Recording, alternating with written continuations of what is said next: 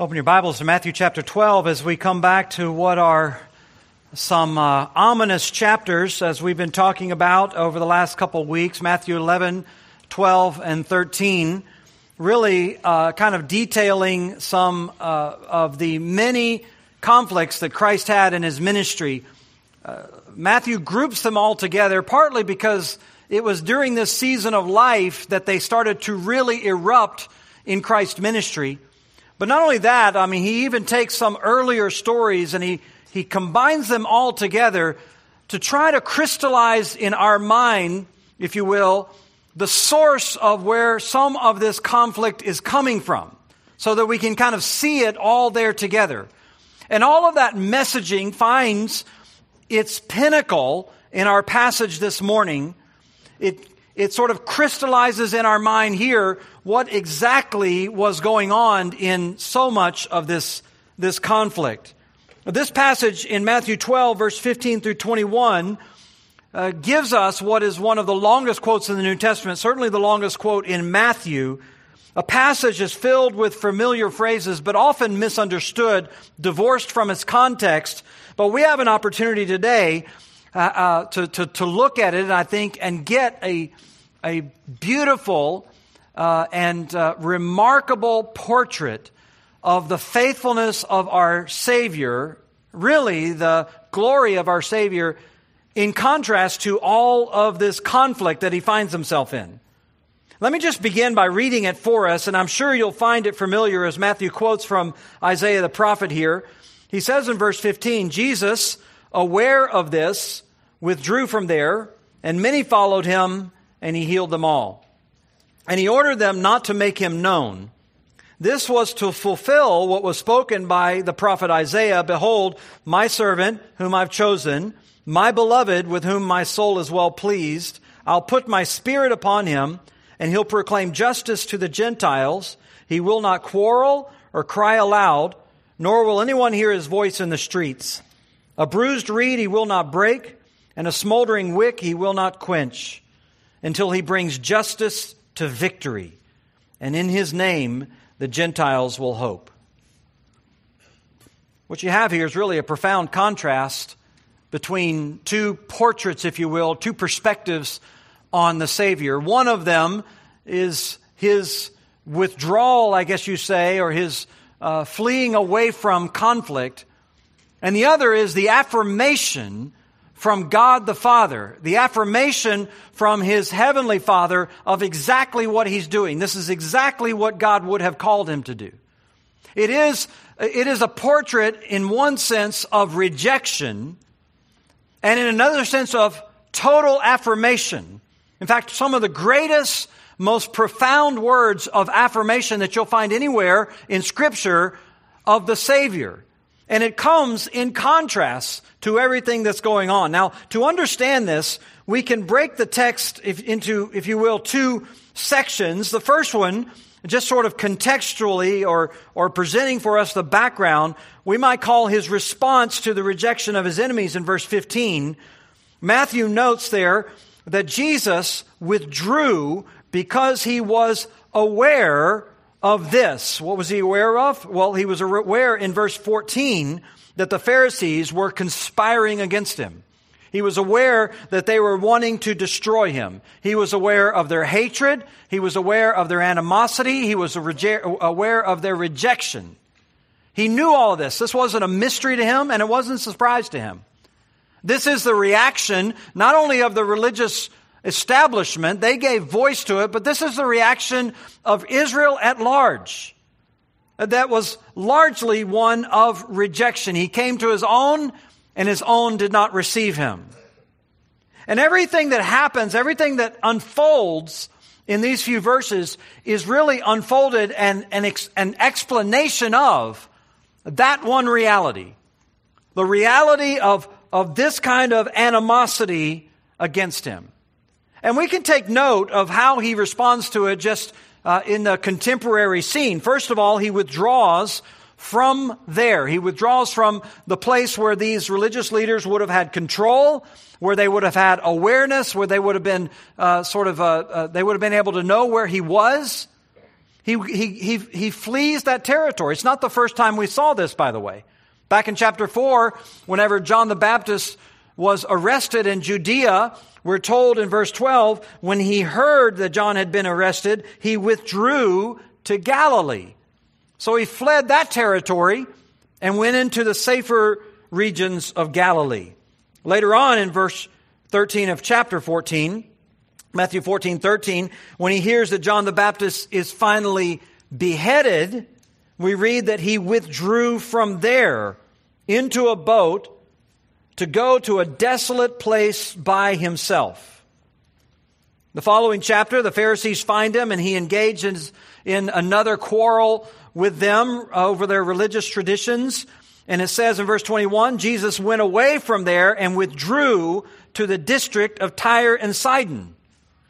And then, having withdrawn from Tyre and Sidon, we find him in another confrontation with the Pharisees and Sadducees, where they're demanding a sign from him. And he says, An evil and adulterous generation seeks for a sign, but no sign will be given it except the sign of Jonah. And then he left and departed from them. So you see this kind of continual retreat, continual withdrawal in Jesus' ministry. So what Matthew is telling us here is this is not just a one time uh, event. This was sort of the course of his life. He kept withdrawing, he kept going away, he kept departing, he kept leaving. He was, in that sense, he was escaping the conflict. Now, you can draw different conclusions from that. People might assume that Jesus was sort of against conflict or that he was afraid of conflict. He might be like some of us. We just, we avoid it. We just don't like to have hard and difficult conversations. You might assume that and that he's just sort of doing what most people naturally do, except for the fact that when it comes a certain time near the end of Christ's ministry, not only does he engage in conflict, he marches boldly and courageously right into the city of Jerusalem, right into the very center of the temple compound, and he spends the better part of a week confronting the Pharisees day after day, telling them, warning them, not only that they are rejected by their God, but that he himself is the very Son of God. He does everything that you could do to stoke animosity. So this was not an issue of him avoid, or, or should say, fearful of conflict, unwilling to engage in it. There's something else going on, which Matthew is trying to explain to us. By the way, he also mentions here that as he's withdrawing, he's also healing. That's the second response to their rejection. He's healing people. That's what he says. Many people followed him and he healed them all. I mean, it was so sort of this same thing that we've seen we over and over again throughout Matthew, Matthew's gospel, this comprehensive healing ministry. We've talked about it many times, how this distinguishes Jesus from the pseudo healers of the modern church, the people who claim to be healing, but they're only doing it at very select times with very select people with relatively minor ailments. Jesus' healing was totally different. He healed everyone who came to him. He healed everywhere he went. He healed almost every day, and he healed all kinds of diseases, even to the point of raising people from the dead. This was just manifold healing, indiscriminate to some extent healing. And this was the very thing that should have generated broad recognition of who he was, his identity as the Messiah. But in fact, it was one of the things that generated hostility against him. It was his healing that caused so much animosity. This was his healing that caused people to want to destroy him. This is the thing that they said he was doing by the power of Satan. It was the thing which uh, the Pharisees conclude in John 11 that if they let him go on doing this, that the Romans are going to come and take away their place. They say in one point in John that if, if he goes on doing this, everyone's going to believe in him. So they, they know exactly what's going on. And it causes them to hate him. Jesus knew this, but he doesn't hold back. Doesn't hold back from the kindness. It doesn't stop his ministry. He has the accusation after accusation hurled against him, but his compassion continues to move him to heal people by the hundreds and by the thousands, unyielding in his calling and in his ministry. And then, thirdly, you'll notice in verse 16 that as he's healing these people, he's warning them not to make him known. Not to make him known. Just like his withdrawal from various places throughout Israel, we see him giving warnings to people not to make him known. Back in chapter 8, remember, he healed a leprous man, and he told the leprous man, Go and show yourself to the priest and offer the gift that Moses commanded as a proof to them, but say nothing to anyone. In chapter 9, he heals two blind men and he sternly warns them, See that no one knows about it. In chapter 16, when the when he asked the disciples, you know, who do people say that I am? And they make the declaration, you're the Christ, the Son of God. He strictly charges the disciples to tell no one that he's the Christ. It's really kind of a, it's kind of a head scratcher.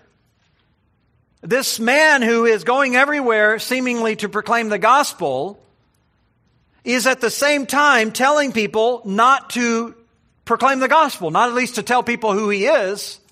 Many of the ones who are being healed, strictly warning them not to do any of this. And why? Well, we have some indication when we look into the scripture about why this is. For example, in John 6:15 after he had healed, excuse me, after he had fed 5,000 people, we're told, perceiving that they were about to come and take him by force to make him king, Jesus withdrew again to the mountain by himself. So he knew that there was sort of a fervor that was being stirred up that was attaching itself to him with sort of political expectations. A kind of philosophy, if you will, that if he has this kind of power, therefore it should yield itself in a a, a, kind of a regime that met their expectations. They were going to come, take him by force, and make him a king after their own liking, if you will. In the next chapter, there was a feast of booths going on down in Judea, and Jesus, it says, knew that the Jews wanted to kill him, but his brothers were saying to him, Leave here and go to Judea that your disciples may see your works that you're doing, for no one works in secret if he wants to be known openly. If you do these things, show yourself to the world. For even his brothers did not believe in him. Jesus said to him, said to them, My time has not yet come, but your time is always here. The world cannot hate you, but it hates me because I testify about it that its works are evil. So he says, I, I can't go right now. I can't go down there because my time hasn't come. Your time, meaning your perspective, your worldly perspective, you belong to this age, You're, you can go wherever you want. The world doesn't hate you the way it hates me. But it hates me and is seeking to destroy me. I can't go because my time hasn't come. All of these things were really the explanation of why Christ was retreating, why he was withdrawing, why he was commanding people not to say anything about him. He knew what was coming. In fact, when he told the disciples not to proclaim his name, uh, having having uh, uh, uh, testified, I guess you might say, having proclaimed that he's the Christ, he says this to them. He warned them, instructed them not to say anything to anyone, for, he says, the Son of Man must suffer many things and be rejected by the elders and the chief priests and the scribes and be killed and raised up the third day. So he was well aware that this withdrawal and this silencing was not going to not going to forestall the inevitable. He knew what was happening. He knew the hatred, he knew the animosity, he knew what would lay what lay ahead of him. But he had, at this period of time, a season.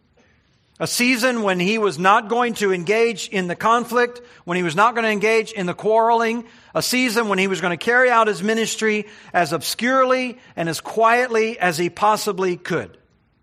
So that if anything is obvious, if anything is obvious from all of this early on in Jesus' ministry, is that all of the hostility that surrounded him was not of his own choosing. He didn't come to stoke this stuff. He didn't come to inflame uh, tensions. He didn't come to generate animosity. And he certainly, certainly did not come to try to overthrow anything. If anything, he wanted to find quiet corners where he could fulfill his ministry, heal the sick, preach the gospel to the poor with as little interference as possible. Now, all of that, in some ways, is just a summary of everything we already know. If you've been studying through Matthew, you know these things. These are not surprises to you, but really provides the context, the cue, if you will, for the scripture reference that Matthew wants to give to us which takes us from the portrait of this uh, rejection or the re- re- portrait of the response to the rejection to really a second portrait that's laid out for us in verse 17 through 21. It's a, it's a portrait of God's delight or a description of God's delight in this Savior. And he links it all in verse 17 by telling us that this was to fulfill what was spoken through the prophet Isaiah. It comes specifically from Isaiah's uh, latter half, chapter 40 through 55, uh, a sort of a section of comfort written to Israel in captivity. And in those 15 or 16 chapters, you have four uh, what are known as servant songs. You read uh, Isaiah 40 through 55, you'll encounter these in chapter 42, in chapter 49, in chapter 50, and then in chapter 53, the great suffering servant, or really beginning at the end of chapter 52. These four servant songs. And they stand out from all the rest of the chapter uh, in the way that they speak about this coming servant. Not that it's the only place he talks about a servant. In fact, Several times God uses the term servant to refer to the nation of Israel, but they're a trembling servant. They're a fearful servant. They're a helpless servant. They're a servant that is struggling to trust God with their future because they're presently, at the time uh, Isaiah was uh, writing and when they were receiving this, they were in captivity. And so while they were the servant of God, they were, they were a captive servant and they were a fearful servant. But God is writing these chapters, and if there's one overall message of these chapters, it is this that God is about to reshape the events of the world. He's about to reshape history. He's going to move armies and nations and kings in a way that's going to completely astound their mind. He's going to do all of these things in order to affect his plan of blessing Israel. That, that's the sort of the big backdrop of Isaiah 40 through 55. But in the course of all of this, he begins to talk to them in these four servant songs about an individual that he's going to raise up who's going to be a part of this overall plan of affecting world history and world events to bring about blessing to Israel. And that is one of these songs that Matthew is quoting from here. He quotes from the first one in Isaiah 42, this introduction, if you will, that comes with a description of this servant. But it comes with, if you will, a, a description of really an unexpected operation. I mean, if you're talking about someone who's going to shape the world, if you're talking about someone who's going to sort of steer world events and world history and nations and kings, it generates in your mind a certain sort of uh, a certain uh, sort of profile of what that person is going to be. But he's telling us that this servant is coming and he's going to be used by God as central to this overall plan. But what he's going to do in shaping world events and world history is not going to be through the traditional means of military might and military power. Rather, it is going to be through humble, almost quiet operations. And that's what Matthew gives us here as a description of Christ. This gives us some idea, some explanation of the response of Christ to all of this animosity. Why is he responding the way he's responding? Why is he doing what he's doing? Well, it's because he's this kind of a servant. What kind of a servant? Well, there's four descriptions here that he gives to us. First of all, he's chosen and beloved, which is important. This is the way he's introduced. Behold, my servant in whom I've chose, my servant whom I've chosen, my beloved with whom my soul is well pleased. This is God's chosen, or we might say God's choice servant. This is a word that, that uh, carries with it the connotation of choosing something in order to show it favor of some kind. In other words, this isn't like, you know, going in your garage and choosing a, a shovel, a tool that you're going to use for some project, or choosing a, an apple out of a barrel that you're going to eat. This is the choice, the selection of something in order to show special favor to it. It's used sometimes even of adoption because of the, the unique special choice that people make when they adopt a child. Well, this, he says, is God's chosen servant. And he sort of explains that with the follow up phrase, with whom my soul is well pleased. I delight in him. He pleases me. He, he brings me joy, in other words. That, that is the sort of the overall description of Christ. Now, this is unique. You may not realize this, but this is unique. That someone would be called the one whom God is well pleased with. It's used of Christ a couple of times. You may remember it as baptism that the Spirit came down upon him, and out of heaven there was a voice that said, This is my beloved Son, with whom I am well pleased. And even later on in the Sermon on the, excuse me, the Mount of Transfiguration, once again there was a voice coming out of heaven saying, This is my Son, with whom I am well pleased. Luke actually records it saying, This is my son, my chosen one. So we assume that both things were said on the same occasion. This is my son, my chosen one, with whom I'm well pleased. The same formula that you find right here in Isaiah 42. All of this carries the idea of God taking special delight in this one. And he even accentuates it by saying that he's the beloved one the one whom God loves, my beloved.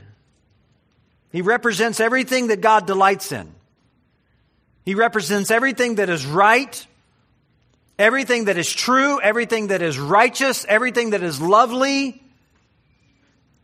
He represents grace and he represents holiness. He represents faithfulness. Everything that he is represents the things that God takes delight in. He is, in that way, the sinless servant, the perfect servant, the servant that is God's delight. Now, we speak a lot about love. We even think about God's love for us. We sing about God's love for us. We think about God's special love that He showers on us. But the Bible is always, always clear on this matter. That if God loves you, and if God has a special love for you, it is a derivative love. It is a derived love. It's always clear that your love that you receive from God is derived from your position in Christ. You see, He loves Christ. Christ is His beloved. Christ is the one in whom he takes delight. Christ is his chosen one. And so therefore, you and I, if we receive the love of God, it is because we are in Christ. Or as uh, Paul says over in Ephesians chapter 1, uh, we are in the beloved. You and I, we are chosen in the beloved. So if you receive the, the love of God, if, if you find the, the delight of God in your life, it is a derivative kind of a love. Or another way to say that is, if God was not well pleased with Christ, there would be no way for him to be well pleased with you. No way. Because you cannot be what he delights. So we are chosen by God in the beloved. We could never make God this, uh, this happy or this joyous in and of ourselves. God could never make this kind of declaration of you and me on our own. It's only as we are in Him.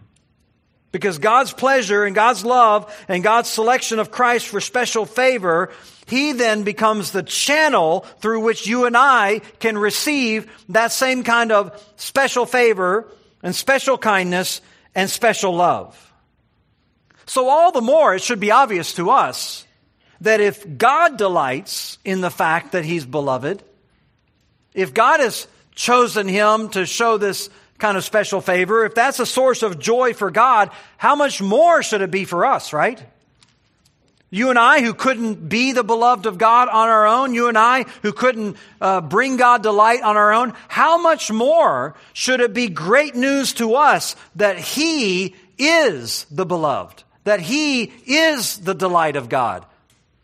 It should warm our hearts to hear that God delights in Him, because that means that by being in Him, he can delight in us. So this is the servant of God. The first thing we learn about him is that God delights in him because he does what God delights in. He is who God delights in. He shows favor to his servant because everything about this servant brings him joy. And inasmuch as much as the world hated Jesus, inasmuch as the world sought to destroy Jesus, God delights in him and God chooses him. The world rejects him, God chooses him. The world hates him, God loves him. He is everything that God wanted, even though the world cannot see it. Even though people will not accept it. He is everything that God wanted. Not only that, we learn secondly that he was spirit filled. Second half of verse 18, I'll put my spirit upon him and he'll proclaim justice to the Gentiles. So God puts his spirit on Christ, or we would say he's spirit filled. That's the language that's used in Scripture. Matthew 4, you may remember uh, when he was baptized, the Spirit came down on him, and then the Spirit led him out into the wilderness at that point. Or as John says, excuse me, as Luke says, he was filled with the Spirit from that point.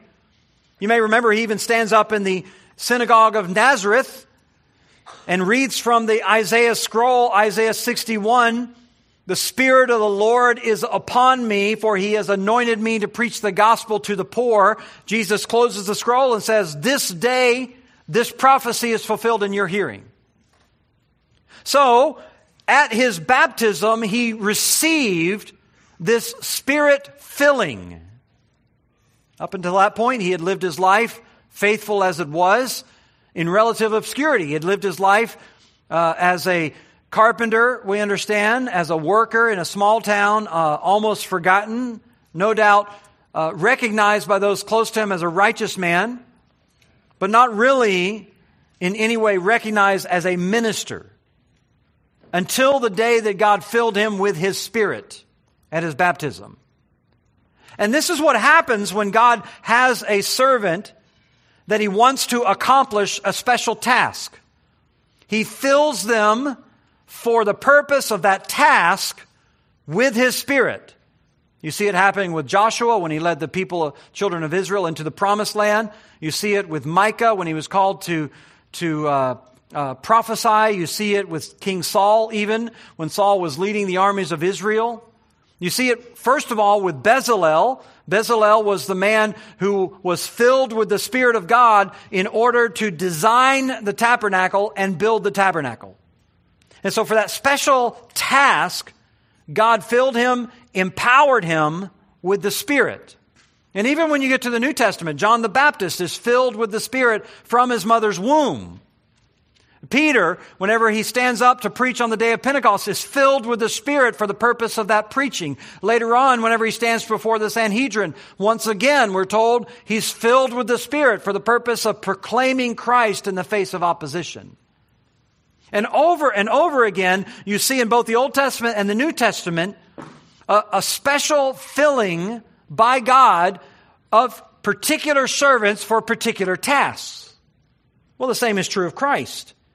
He is anointed, he is filled with the Spirit at his baptism. Now, that might seem a head scratcher to you. Uh, you might say, well, wait a second. He is God in the human flesh, right? Why, since he's God, would he need the Spirit to fill him? Well, the Bible teaches that Jesus was God in the human flesh, but that in becoming human, he took on human nature. He was fully human, meaning 100% human. And at the same time, he didn't shed an ounce of his deity, so he's also 100% God. But by God's design or by God's sort of determination, Jesus would carry out his life and his ministry in dependence upon God. In other words, in his human nature, God determined that he would carry out that ministry the same way that you, you and I carry on our life, the same way that we might carry on our ministries by dependence on God. That means not only does he have to depend on God for living a righteous life, he was tempted as we are, the scripture says. He was weary, he was tired, he was suffering, he was thirsty, he was hungry. He faced all those same temptations that you and I did, uh, you and I do, yet without sin. So, in his humanity, he depended on the Spirit, but more particularly, when it came time for his ministry, he had to depend on the Spirit for empowerment for the ministry. In fact, Acts 10:38 Peter says God anointed Jesus of Nazareth with the Holy Spirit and with power. So in order for him to go out and do his ministry, he had to depend on the Holy Spirit. And that meant he had to be filled with the Holy Spirit. And Matthew says he does that, and he says why in verse 18, so that he could proclaim justice to the Gentiles, among other things. So this was his, this was his life. He was the vessel, he was the instrument of God, dependent on God, carrying out the ministry of God. All of this bound up with God putting his spirit on Jesus empowering him to carry out his plan. Thirdly, we see that he did all of this, particularly with a gentle ministry. And this is where we really begin to gaze into the profound wonder of Christ. Because Isaiah says he will not quarrel or cry aloud nor will anyone hear his voice in the streets. A bruised reed he will not break, and a smoldering wick he will not quench. So, this is really the ultimate explanation of why he's withdrawing, why he's not engaging in these quarrels and disputes with the Pharisees at this point. I mean, God loved him, they hated him. God chose him, they rejected him. They wanted to engage in squabbles and quarrels, and he wanted to just withdraw and go quietly about his ministry. There were plenty of others who wanted him to engage. They wanted him to engage not only with the scribes and Pharisees, they wanted him to engage with the Romans and with everything else. They looked upon him as the kind of leader they had hoped for, but they were expecting the wrong kind of leader. Isaiah says he's not going to quarrel, he's not going to cry aloud, no one's going to hear his voice in the streets. This is the servant who was sent to Israel to carry out God's plan of moving world events, moving world history in order to, to fulfill God's blessing for Israel and for someone to do that, you would expect it to be done with noisy insurrection. You would expect it to be done with agitation and clamor and fomenting of rebellion. But Isaiah says, and Matthew quotes it to help us understand, that is not his approach. Certainly not in his first coming. He may come in his second coming as a conquering king. But in his first appearing, he was quiet and he was gentle. And that is the way that he's going to upend the world.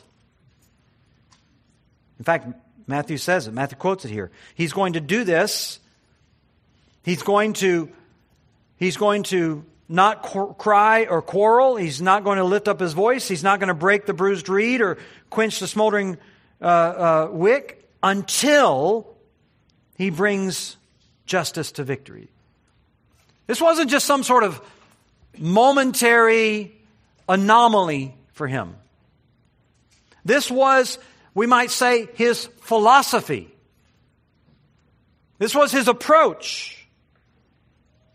That's why you see him keep withdrawing from conflict. That's why he keeps telling people to keep quiet. He doesn't want to spread his fame. He doesn't want to be a spectacle in that way. He just wants to quietly heal people and try to speak to them about the more important issue, not just of their broken bodies and corrupted bodies, but of their broken and corrupted hearts.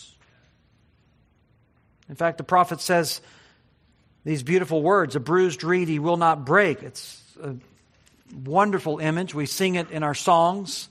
Pictures these reeds which were largely used for measuring instruments. They would be cut off and carried to the market to measure out cloth and other things that needed to be cut and uh, used over and over again. But if they were ever uh, damaged in some way, they became flimsy and floppy and limp and were no longer of any value for their primary purpose of measuring, and so they would be crumpled up and thrown out. This obviously is an image for what? Discarded people, damaged people, vulnerable people, rejected people. Probably Uh, illustrated best in his healing ministry those people who might, we might say were marginalized by society because they were looked on by society as having no value. They had no place. But here he is, he's welcoming them. We've already seen it at the end of chapter 11, his call to all those who labor and are heavy laden. He calls them to rest. He didn't come to crush those who were already bruised by the trials of the world, or bruised by the weight of their sin, or bruised by the burdens of their conscience, bruised by the scorn of other people. He didn't come to further crush those people. There was an extreme gentleness about his ministry. No one ever had more right, by the way, to exercise force, nor more capability and power. He could have called legions of angels if he wanted to. No one ever had more right to point out the flaws, to point out the weaknesses, to point out the sin of others. But he was as eager to forgive to restore, to be patient over and over and over and over and over. Literally pleading with people, sometimes the most sinful people, to come to him. Not only that, he says, the smoldering wick he will not quench. That's a reference to the linen cloth that was put down the spout. Their, their lamps were made kind of like a teapot, if you will. They had a little spout. They would put a, a linen wick down that spout and fill it with oil on the inside, and the uh, linen would wick the oil up the cloth and would keep the fire lit until uh, from time to time that cloth was burned too much so that it didn't have the length to quite dip down into the oil and to keep itself aflame and it would start to go out and begin to smoke and smolder, at which point people would pinch off the smoke and pull the, the useless wick out and throw it aside and replace it with something else. But he pictures here this servant who recognizes even those people who are at that point in their life.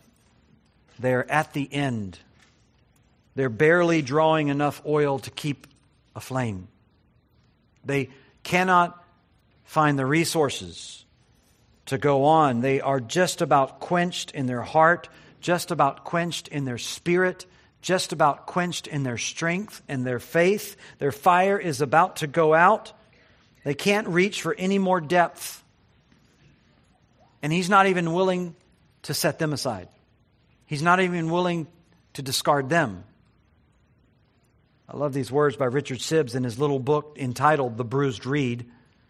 He says this We see how our Savior Christ bore with Thomas in his doubting, and with the two disciples that went to Emmaus who wavered as to whether he came to redeem Israel or not.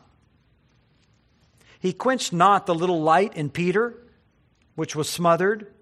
Peter denied him, but he did not deny Peter.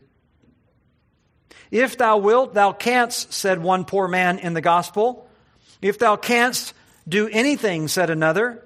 Both were smoking flax. Neither of them was quenched. If Christ had stood upon his own greatness, he would have rejected him who came to him with his if. But Christ answers his if with a gracious and absolute grant I will. Be thou clean. That's the nature of our Savior. This is a, this is a servant in whom God delights. This is the way he wants to carry out his ministry. This is his philosophy, if you will. He doesn't discard, he doesn't throw away, he doesn't quench, he doesn't bruise, or he doesn't break. It's not as if any reed is unuseful to him. It's not as if any flax can't be redeemed. It's not as if he wants to destroy anyone. Those who are crushed by sin and suffering, those who are bowed down with care, those who have no spiritual resources, those who are trampled and despised by the world, ignored, the weak, the powerless, the helpless, these are the ones he's seeking out. The very opposite, by the way, of the religious leaders. This was the gentle Savior. This was his way of ministry. This was the thing that brought God so much delight in the way that he did it. Now, again, you might imagine that if you're going to have a servant who's going to reshape the world, who's going to reshape world history, who's going to move kingdoms and events in order to bring out some magnanimous, eternal purpose, you might imagine that he would hobnob with the rich and the powerful. You might imagine that he would go to the movers and the shakers of the world. You might imagine that he would not waste his time with the discarded elements of the weak and the tired. You might imagine that he would overlook all those things which the world has already overlooked, that he would find useless those things and those people that the world has already declared as useless. But it's the exact opposite.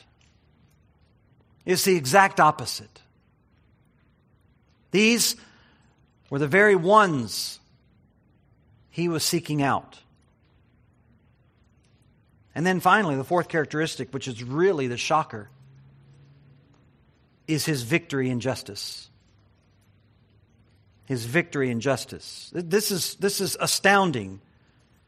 That for all of this gentleness and all of this retreat and all of this withdrawal and all of this patience and all this dealing with people who can't even find enough resources in themselves to get through the next trial. All this unwillingness to snuff out the smoldering wick and to break the bruised reed, all of this gentleness and quietness. What's going to be the results? Victory. He says that this is all going to happen until he brings justice to victory. And in his name, the Gentiles will hope.